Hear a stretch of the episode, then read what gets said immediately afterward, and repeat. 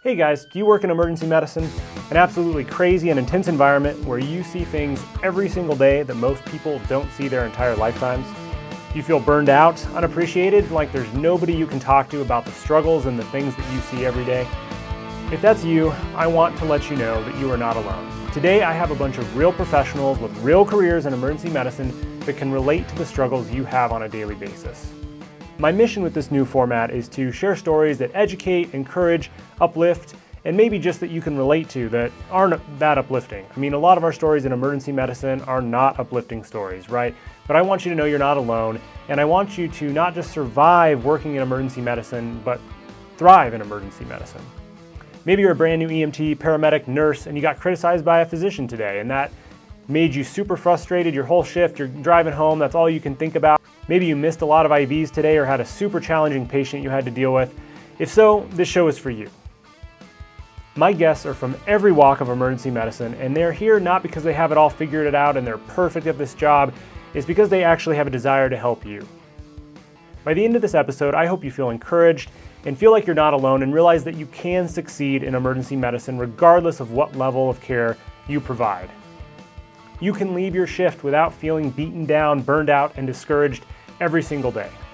I personally have struggled with burnout, discouragement, frustration many times throughout my fifteen years in emergency medicine. My name is Aaron, I'm the host of Practical E M S. I've been an E M T, paramedic, and now E R P A. If that sounds at all of interest to you guys, please stay tuned. I'm gonna bring in my guests and we are gonna have an awesome show.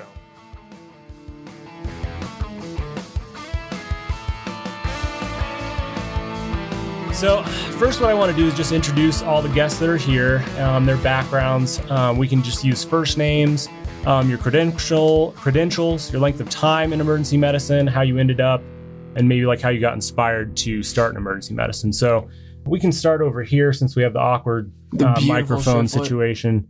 Just make sure you guys are talking right into the mic. Get that beard on that camera. Um, yeah, so name, name, credentials, length of time in emergency medicine, how you ended up in emergency medicine. Okay, I'm Casey. Um, I started in nineteen seventy-six, so you can do the math. You're twenty-three with some experience. Anyway, I'm a paramedic. Actually, uh, I have critical care um, experience as well uh, with flight crews and so on.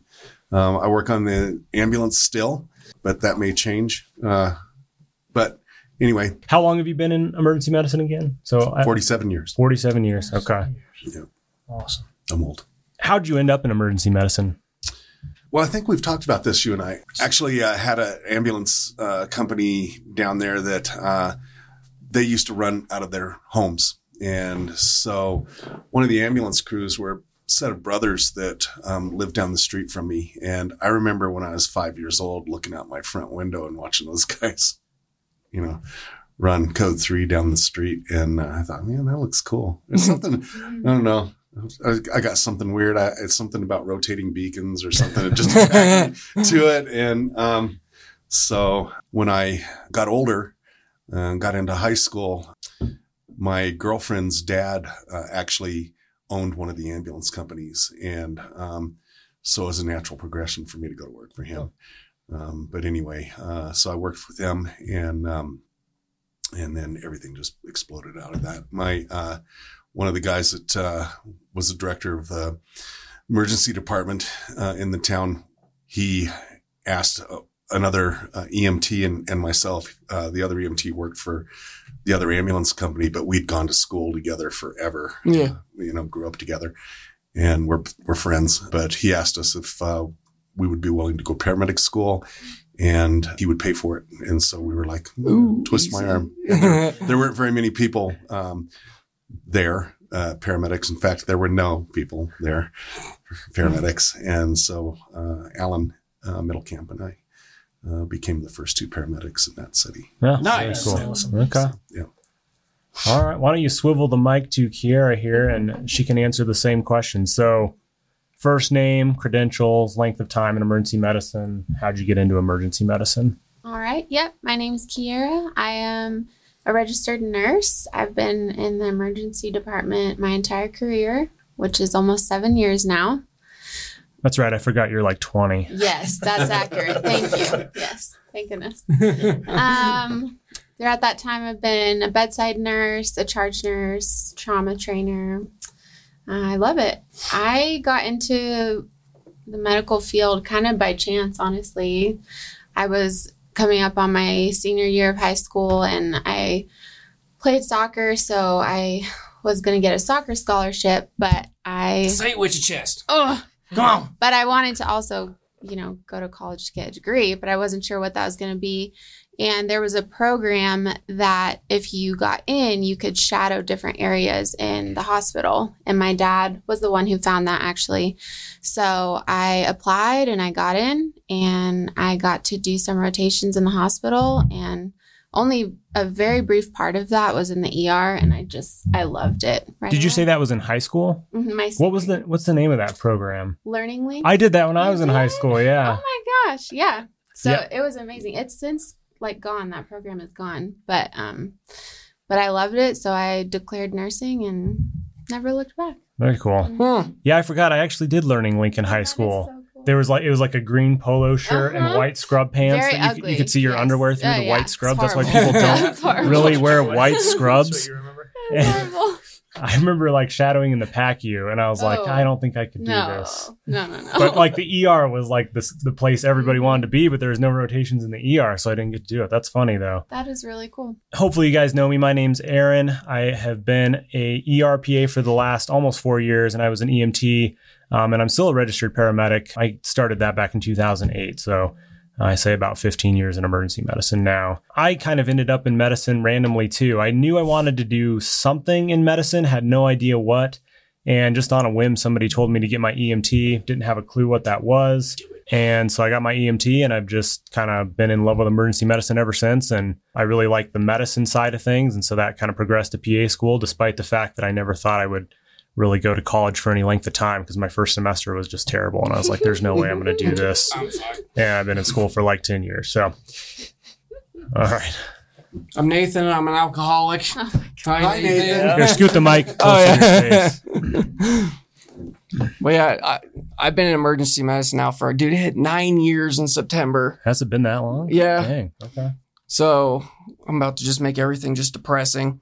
So the way, the reason why I joined medicine uh, was actually for the emotional side of things. Some people call it psych. I don't like that word. So I call it like emotional emergencies, that kind of stuff. So I'm twenty-seven right now. So I have five suicide attempts under my belt. Three of them I should have succeeded. Wow. And then whenever uh, those happened, the responders, I used to live in Apache Junction. They just treated me like crap. Really? It wasn't me. I don't think it was you. I used to work. No, I know. It wasn't me.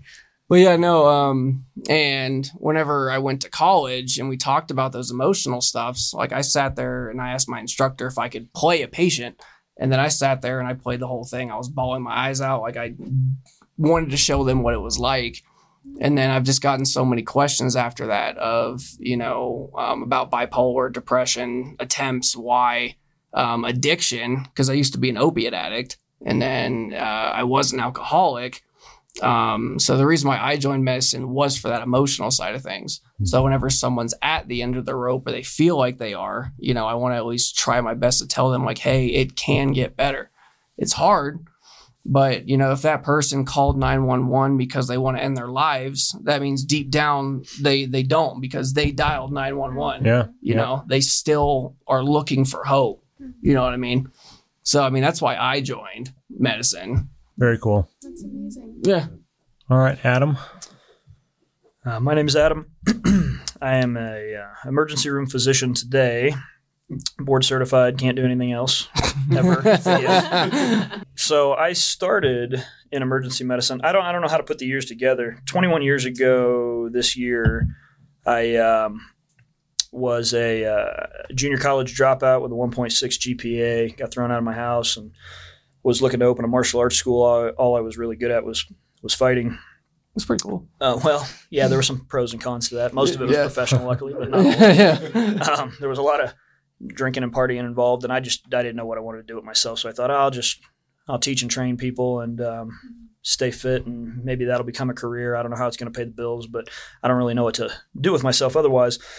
And I had done a couple of odd jobs other than that, mostly in the fitness industry, ran a G N C for three years and, and whatnot. And I was really, I was living in Florida at the time. I had just turned twenty. All, I was coming up on twenty-one years old, and I um, was really looking for a way to train more days a week than work. Mm-hmm. And somebody I met was on the fire department. They said, you know, I work twenty-four forty-eights. And I went, hmm. so I could work twenty-four and train forty-eight. Yeah. That I'm interested in. And I'll be outside for the most part. Okay. In Florida, near the beach. And um, so I said, How, how'd you get into that? And they said, well, you know, I was in a pretty big city. They said the city fire department here is kind of hard to get into, especially if you're just about to turn twenty-one. You don't have any connections. Nobody in your family does this. It's a pretty tight-knit group. You'd have to really bust your butt. And I said, well, well where do I start? And they said, well, go get your E M T.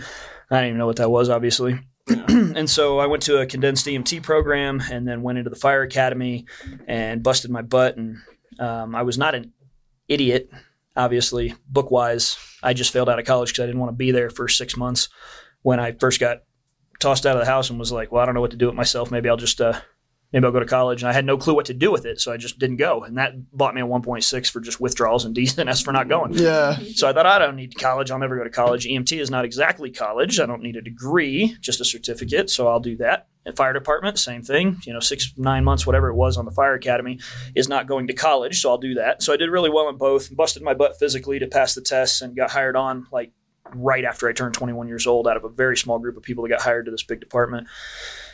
And I, I really, I despised the fire department.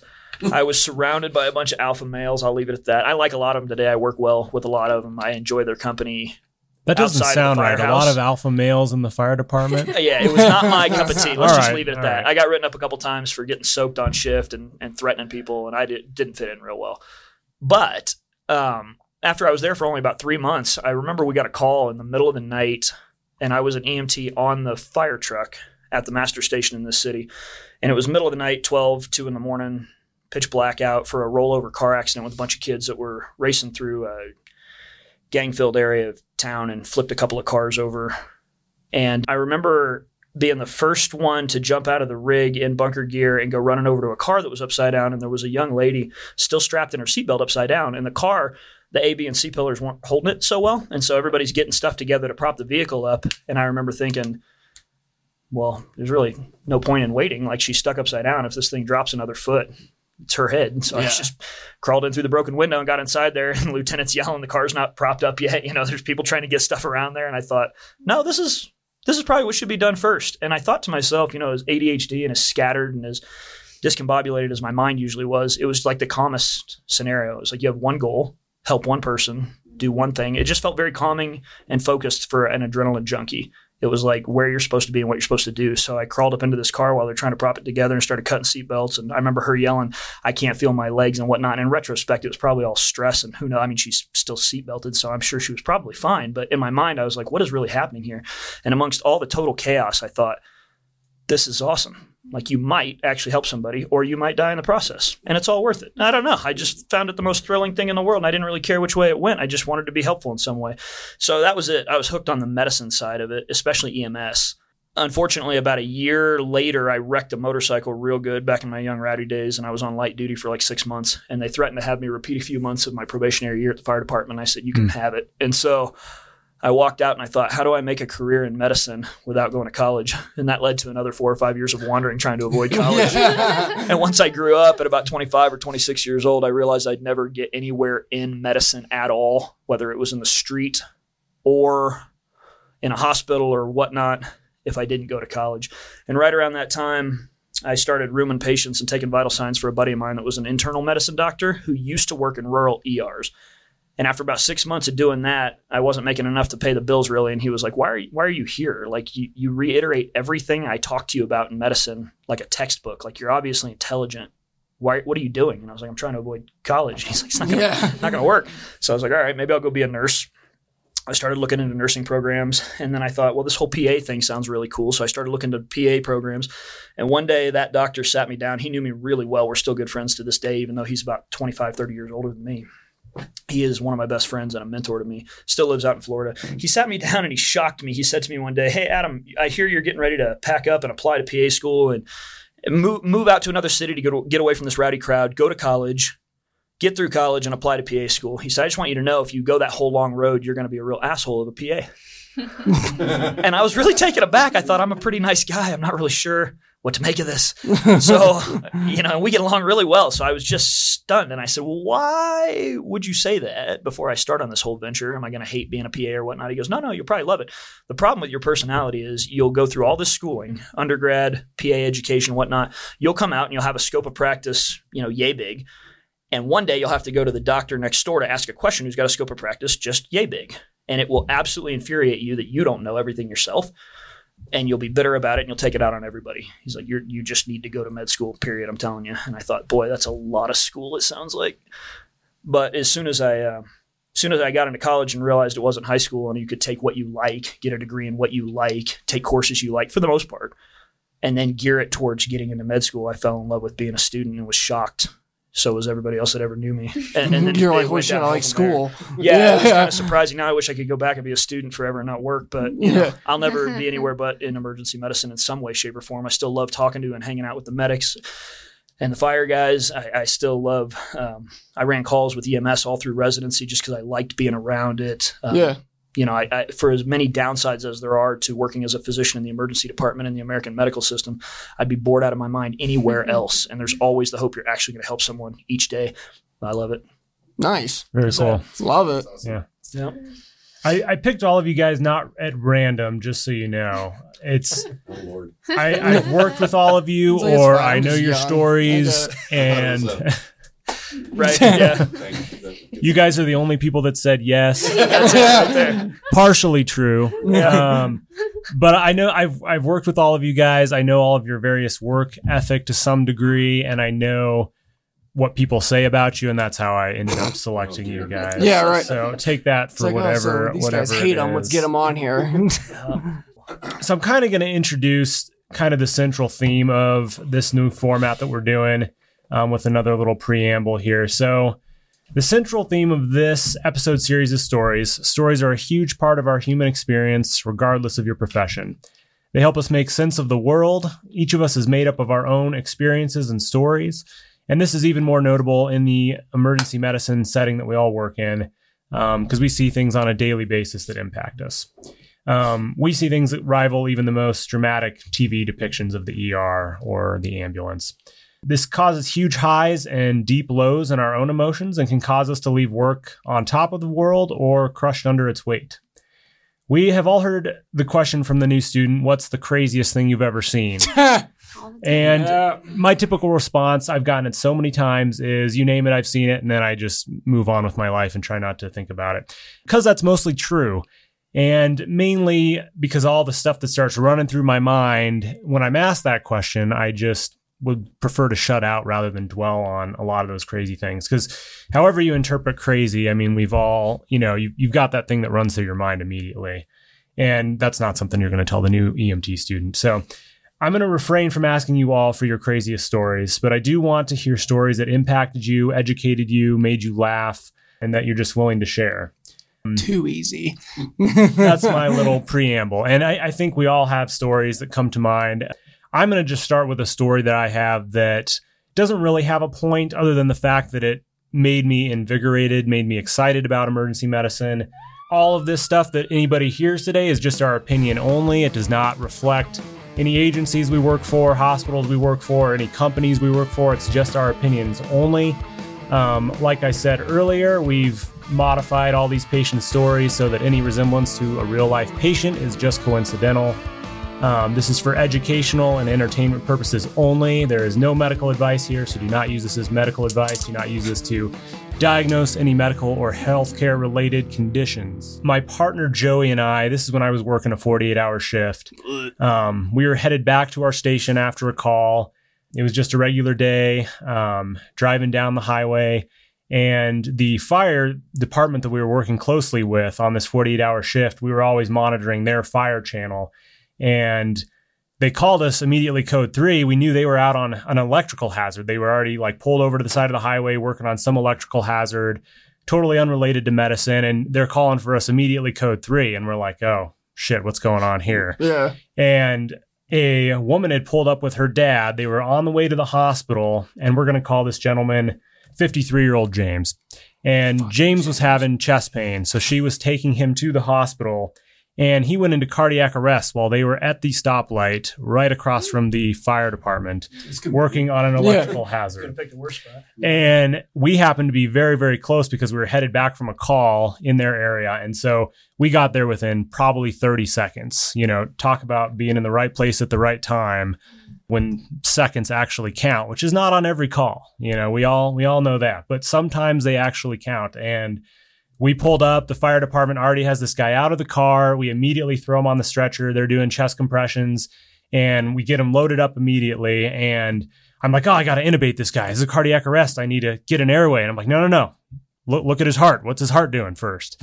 So we get the pads on the patient, and he's in V TAC.